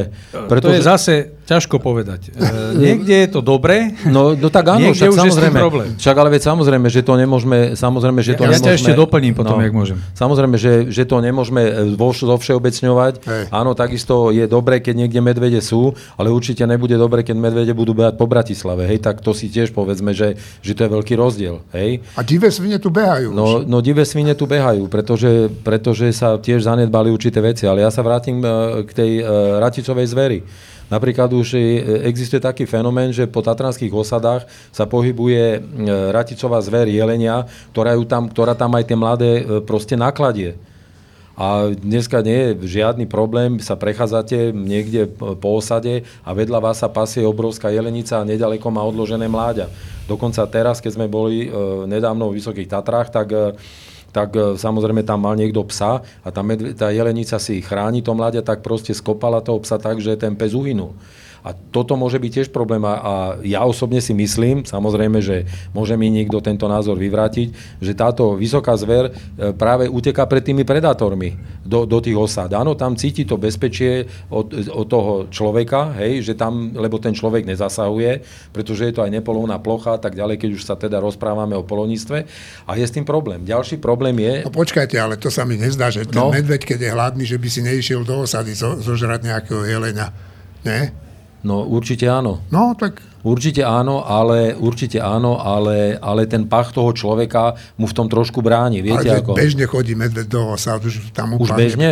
No tak áno, však Tak to asi vidím. to- asi to nie je normálne. Pod, No, zas- však ja zase- ne, no. nehovorím, že to je normálne. No, nie je to normálne, Ale už ako bežne. argument sa mi to nezdá, že preto je Hej. tam tá raticová zver, lebo medveď sa tam bojí ísť. Ja, E, Ja nehovorím, že, že medveď sa tam bojí, ale tá vysoká zver tam hľadá ochranu pred tými predátormi, určite. Ďalšia vec je, ak môžem ešte, lebo Jasné. trošku by som chcel niečo povedať, že teraz sa nám objavil vo Vysokých Tatrách, sa nám objavil africký mor ošípaných.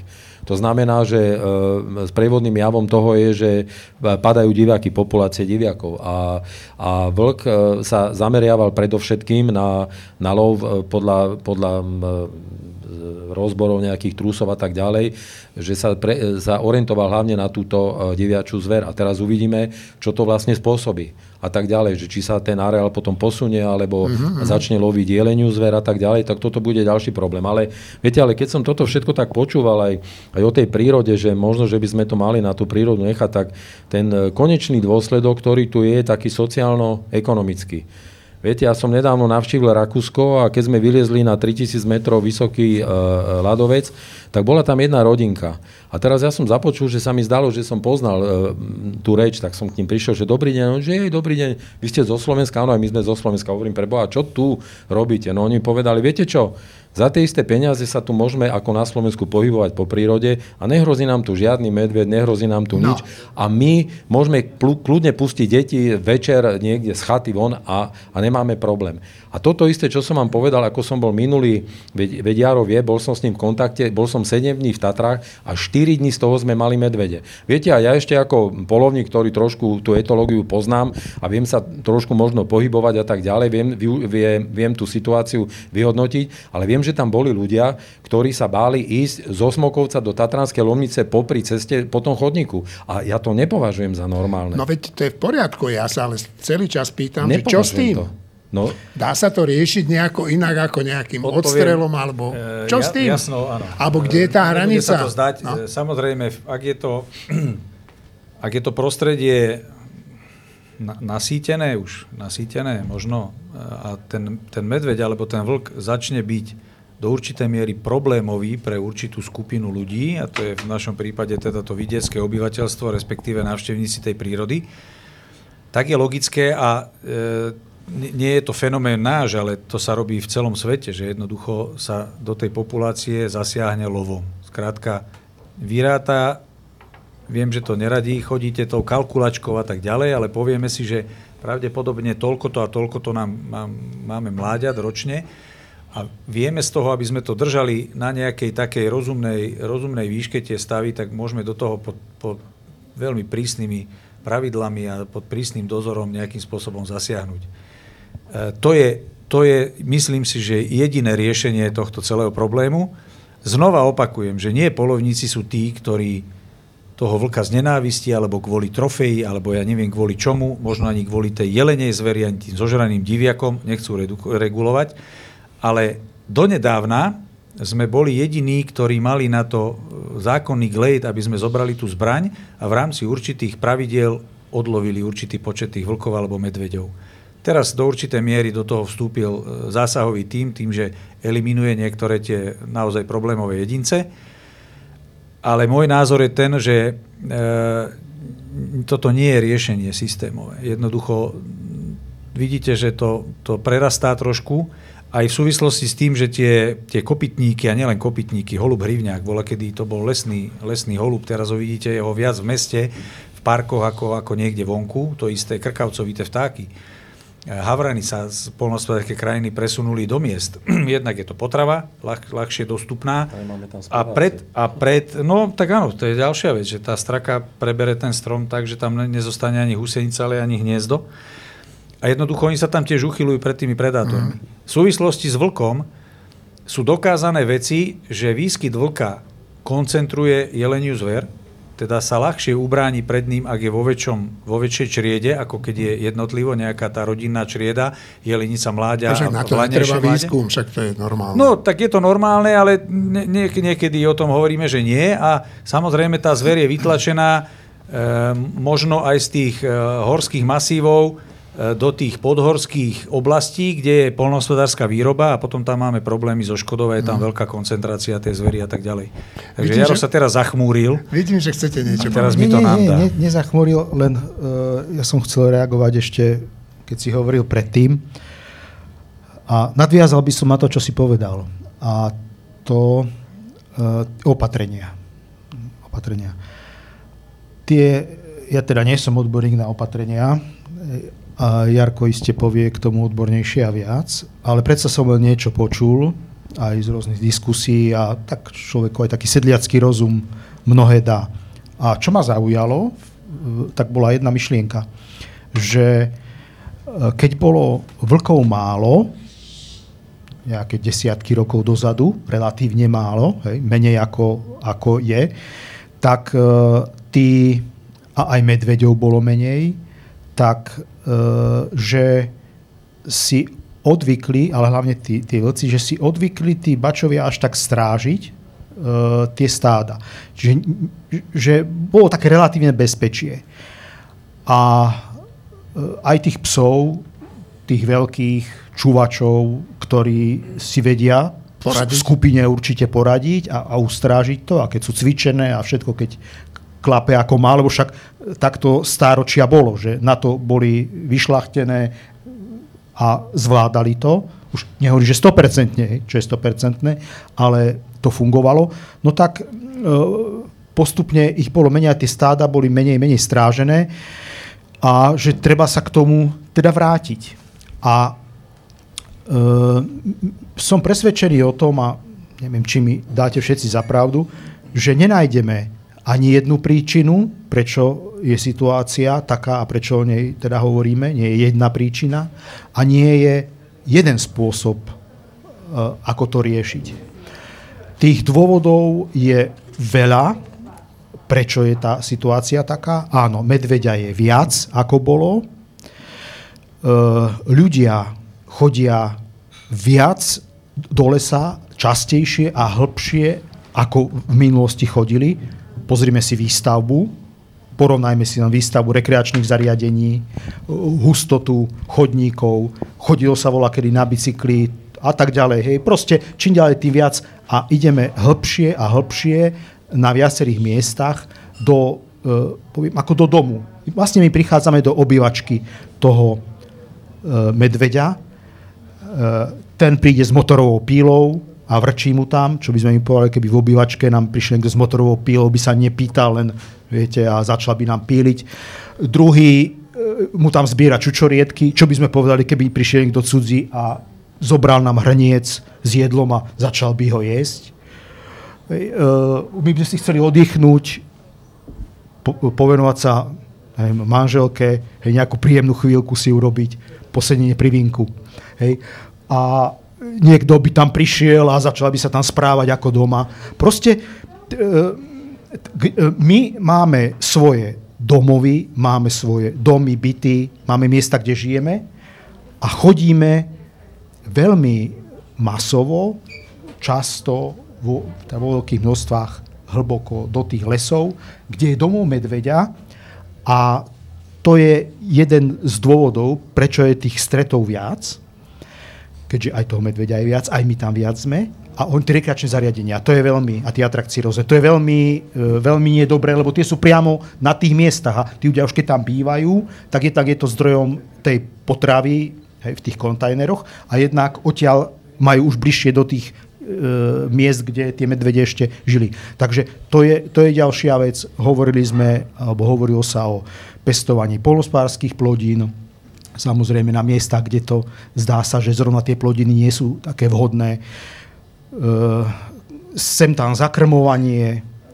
E, a či je to veľa, veľa. A ja si myslím, že prv, než pristúpime k tomu, čo hovoril Alois, ja, ja nehovorím, že nebude treba táto regulácia. Ja to neviem. To nie sú alibi, že možno o rok bude, alebo opäť treba. Ja neviem, či bude a kedy bude. Nevyučujem to. Ale som presvedčený o tom, že korektné by bolo, keby sme najprv to, čo robíme nesprávne voči medveďovi, nechcem povedať, že prestali robiť, lebo to vyzerá ako utopia, ale zregulovali, znížili, obmedzili výrazne. Ideálne bolo, keby teda nič také nebolo. A potom by sa uvidelo, ako tá situácia vyzerá. Myslím si, že naťahuje človek, nie medveď, ale človek v tom, aby nevytváral rizikové situácie a keď to dokážeme, aj spoločne, však aj s polovníkmi, aj tí môžu skontrolovať, aj tí môžu upozorniť. Viete, čo, to, čo tu je nejaký problém, nie je to našej kompetencii, ale nie je to dobré vzhľadom na medvedia. Nejaké riziká sú. A potom by sa uvidelo, že ako tá situácia je a či je zvládnutelná, či je, či je taká, že poviem si, tak toto vieme ako vydržať, zvládnuť. Nie, veľmi dôležité je, aby cestou sem som Jarkovi hovoril v aute, že predsa medveď nebude v lese kričať, poviem, medvedica, halo, halo, turisti, ja som tu s mláďaťom, pozor, nepribližujte sa ku mne, lebo keď prídete, ja neviem za akým úmyslom a ja na vás zautočím. To asi nemôžem, ja viem, že je to také naivné, ale chcem to povedať ako príklad, že medveď sa nám nebude ohlášať, ale my sa musíme tomu medveďovi ohlášať. A, ak, a medveď vždy ujde. A tu sa to slovo vždy, tu si dovolím povedať, vždy, kým nie sme príliš blízko, kým už on sa cíti ohrozený, keď už je to, keď sme tú únikovú vzdialenosť, ktorá ešte bola, keď sme ju, poviem tak, ako skrátili na takú, kde už uvažuje o tom, že či sa nebude brániť, že sa cíti ohrozený. A, a to on opäť vž- počuje nás, keď nás počuje, ujde. Nemá záujem o stretnutie s ľuďmi. Ale keď sme ticho, dostaneme sa do tej vzdialenosti, tak je to rizikové. Takže my robme, my ľudia, robme, čo môžeme a potom sa uvidí, aká tá situácia bude. Ja si myslím, že toto je no, eh, možná cesta. Dobre, tak ja by som to už tak hnal k tomu záveru. Ja sa stále pýtam, že čo s tým, ale je jasné, že eh, dnes tu na odpoveď na to nenájdeme, lebo tie názory sú rôzne a podľa mňa všetky sú akceptovateľné. A tak sa spýtam naposledy, vy ste povedali, čo s tým, tak každého jedného z vás, čo s tým? Viete, ja úplne súhlasím s Jarkom, čo povedal. Uh, no idete my... spolu autom domov, musíte súhlasiť. Ale on je šofér, takže on by ma tu mohol nechať. uh, my totiž to trestáme medvede za našu nezodpovednosť. Za niečo, čo sme spôsobili my. Hej? A s týmto sa ja neviem nejako tak vnútorne uh, ujednotiť. A pretože ten, ten medveď sa nenarodil ako problémový. My sme ho spravili problémovým a je to naša zodpovednosť. Ja som prvýkrát problémového medveďa videl, až keď som nastúpil do zasahového týmu. A tých stretov ja mám neskutočne. Ale to boli, to boli normálne, zdravé jedince vo svojom prírodzenom prostredí. To boli jedince, ktoré nemali pozmenenú psychiku ani správanie, také ako stretávam dnes pomaly každú druhú nočnú alebo každý druhý výjazd a hliadku. Hej. A ten prienik tých medveďov do k ľuďom alebo do intravilánov má jeden spoločný menovateľ a to je potrava. My ak tú potravu prestaneme ponúkať, či to už bude v odpadkoch, či to bude v nadiskami, či to bude pestovaním polnospodárských plodín, tak ten medveď tam nebude chodiť. No dobré, ale ak zakážete tomu, čo žije v tej dedine, aby nepestoval kukuricu? Toto mu za- zakázať nemôžem, ale môžem mu, môžem mu poradiť, zabezpečiť si povedzme odpadky. Pred prístupom medveďa. Hej? Aj v tých lokalitách, ktoré zo zákona nemajú túto povinnosť. Pretože ja sa potom nemôžem čudovať, že ten medveď tam bude chodiť, ak, ten, ak tam nájde ľahko dostupnú potravu. Dobre, uh, vy ste tak trošku kývali hlavou, tak váš názor, čo s tým? Ja by som sa opýtal obi dvoch, e, ako to chcete zabezpečiť? Národný park by mal byť národný park, mali tam, by tam byť nejaké zóny, kde nikto naozaj nemôže, ani po turistickom chodníku. A keď som sa pýtal jedného riaditeľa Národného parku, že či sa mu zdá normálne, že niekde v Priedhorí dolu nemôže lesník e, líkožrútom napadnutý strom odstrániť, tak či sa mu zdá normálne, že po, po tých najvzácnejších vrcholových partiách Tatranského národného parku chodia milióny turistov mi povedal, že to je meký turizmus, ten nevadí. No, tak kým si tam prvá Češka nevyklbí nohu a nejde pre ňu vrtulník zachraňovať a tak ďalej, tak teda to zavrime celé kompletne. Zakážme v obciach pestovať ovocné stromy, chovať včely, kukuricu na poliach a tak ďalej, ale kam sa potom vrátime? Páni, ono, ono to má východisko, samozrejme, nechá to celé na prírodu, len ako to potom dopadne. Ja som sa minule s jedným vysoko postaveným ochrancom prírody bavil o tom, že 75% území národných parkov by mal byť bez zásah. Dobre hovorím, 75%. To je obrovská plocha. S Budajom? Hovoríme o tom, že e, v podstate to sa stanú refúgia kľudu pre tú zver. Tá raticová napríklad sa nám tam natiahne a tak ďalej. Je naivné si myslieť, že nám mu tam zredukuje ten vlk alebo ten medveď. A prečo je to naivné? E, nezredukuje, skrátka nezredukuje. To, to je, e, nikdy sa to nedostane do takého štádia, že naozaj to bude tá rajská záhrada vyvážená a tak ďalej. To už, už tá príroda je natoľko mm. pozmenená na Slovensku, že to nie je možné. Mm. A v podstate ten, ten predmet ochrany nám zožere tá zver. Ja som bol v Norsku, kde bola 2000 hektárová národná prírodná rezervácia Gridalen, bola, bola zameraná na ochranu takých bonsajovitých konifer na tých náhorných plošinách. Tam to vyzeralo, tu by si ma ty možno opravil, treťohorách, čo bolo, nebolo, také jazierka a po, po ľadovcoch, hej, tie, tie morény ľadovcov a v tom také pokrútené bonsajovité. A skrátka bol tam los, ktorý žral predmet ochrany. 1500 hektárov vlastnil jeden vlastník a 500 druhý a mal tam polovný revír, celý tých 2000 hektárov tej rezervácie bol polovný revír a štát mu tam nariadil 26 kusov e, losov ročne uloviť, aby nezožerali predmet ochrany. Nemohol tam ťažiť stromy hore, dolu mohol. Nemohol tam stavať nič. Bobry e, mu urobili hrádzu, zapravovala mu prístupovú cestu, tak prišli ochranári a dynamitom lupli tú hrádzu, aby jednoducho mu nezaplavovalo cestu a on tam zháňal, čo malo ruky, nohy v sezóne, aby prišli a odlovili tie losy, tú kvótu, lebo by mu štát dal pokutu, že ich neulovil. Však ale to je v poriadku, nie? Ale to bola národná prírodná rezervácia. Viete, a štát povedal, že my tam chceme bonsajovité uh-huh. konifery a tie žere los, takže musíš tu udržiavať ten stav ja nehovorím, že u nás je ten, tento, tento problém, ale vieš, ako dostaneš tých ľudí z tej prírody? Vieš to predstaviť? Teraz bol COVID, veď my, polovníci, sme s tým mali problém. Loviť toho diviaka, sedíte na posede. Konečne ide mesačná noc, vy si sadnete na posed, začína sa zošerievať, alebo ráno sa brieždi, keď už z tej kukurice tie diviaky pôjdu a teraz vám tady prebehne bežec, ide tam niekto s obsom, ešte ho má na voľno pusteného a tak ďalej. A keď ho slušne upozorníte, prosím vás, ja tu čakám na diviaky, lebo potrebujeme ich loviť, lebo ten africký mor. A ty vrah jeden, ty ma tu nebudeš vyháňať z prírody a tak ďalej. To je nerealizovateľné u nás ľudia. My musíme si sadnúť za jeden stôl, všetci kompetentní, a dohodnúť sa na tom, ako ideme toto vyriešiť. No a ja sa stále pýtam ako, ale to ešte nevieme. Pán šéf-redaktor. Časť pravdy majú oni, časť máme my, časť majú, ja neviem, biológovia, časť má samozpráva, časť majú vlastníci pozemkov. Každý musí to svojou troškou do mlyna Nikto nemá patent na rozum. Nikto nemá patent na rozum. realistické dohodnúť sa medzi toľkými Ja si myslím, že to je možné. Máme programy starostlivosti, poďme ich dodržiavať, tam už sa dohodli tí kompetentní. Poďme dodržiavať programy starostlivosti o veľké šelmy a ja si myslím, že to fungovať bude. Pán šéf redaktor.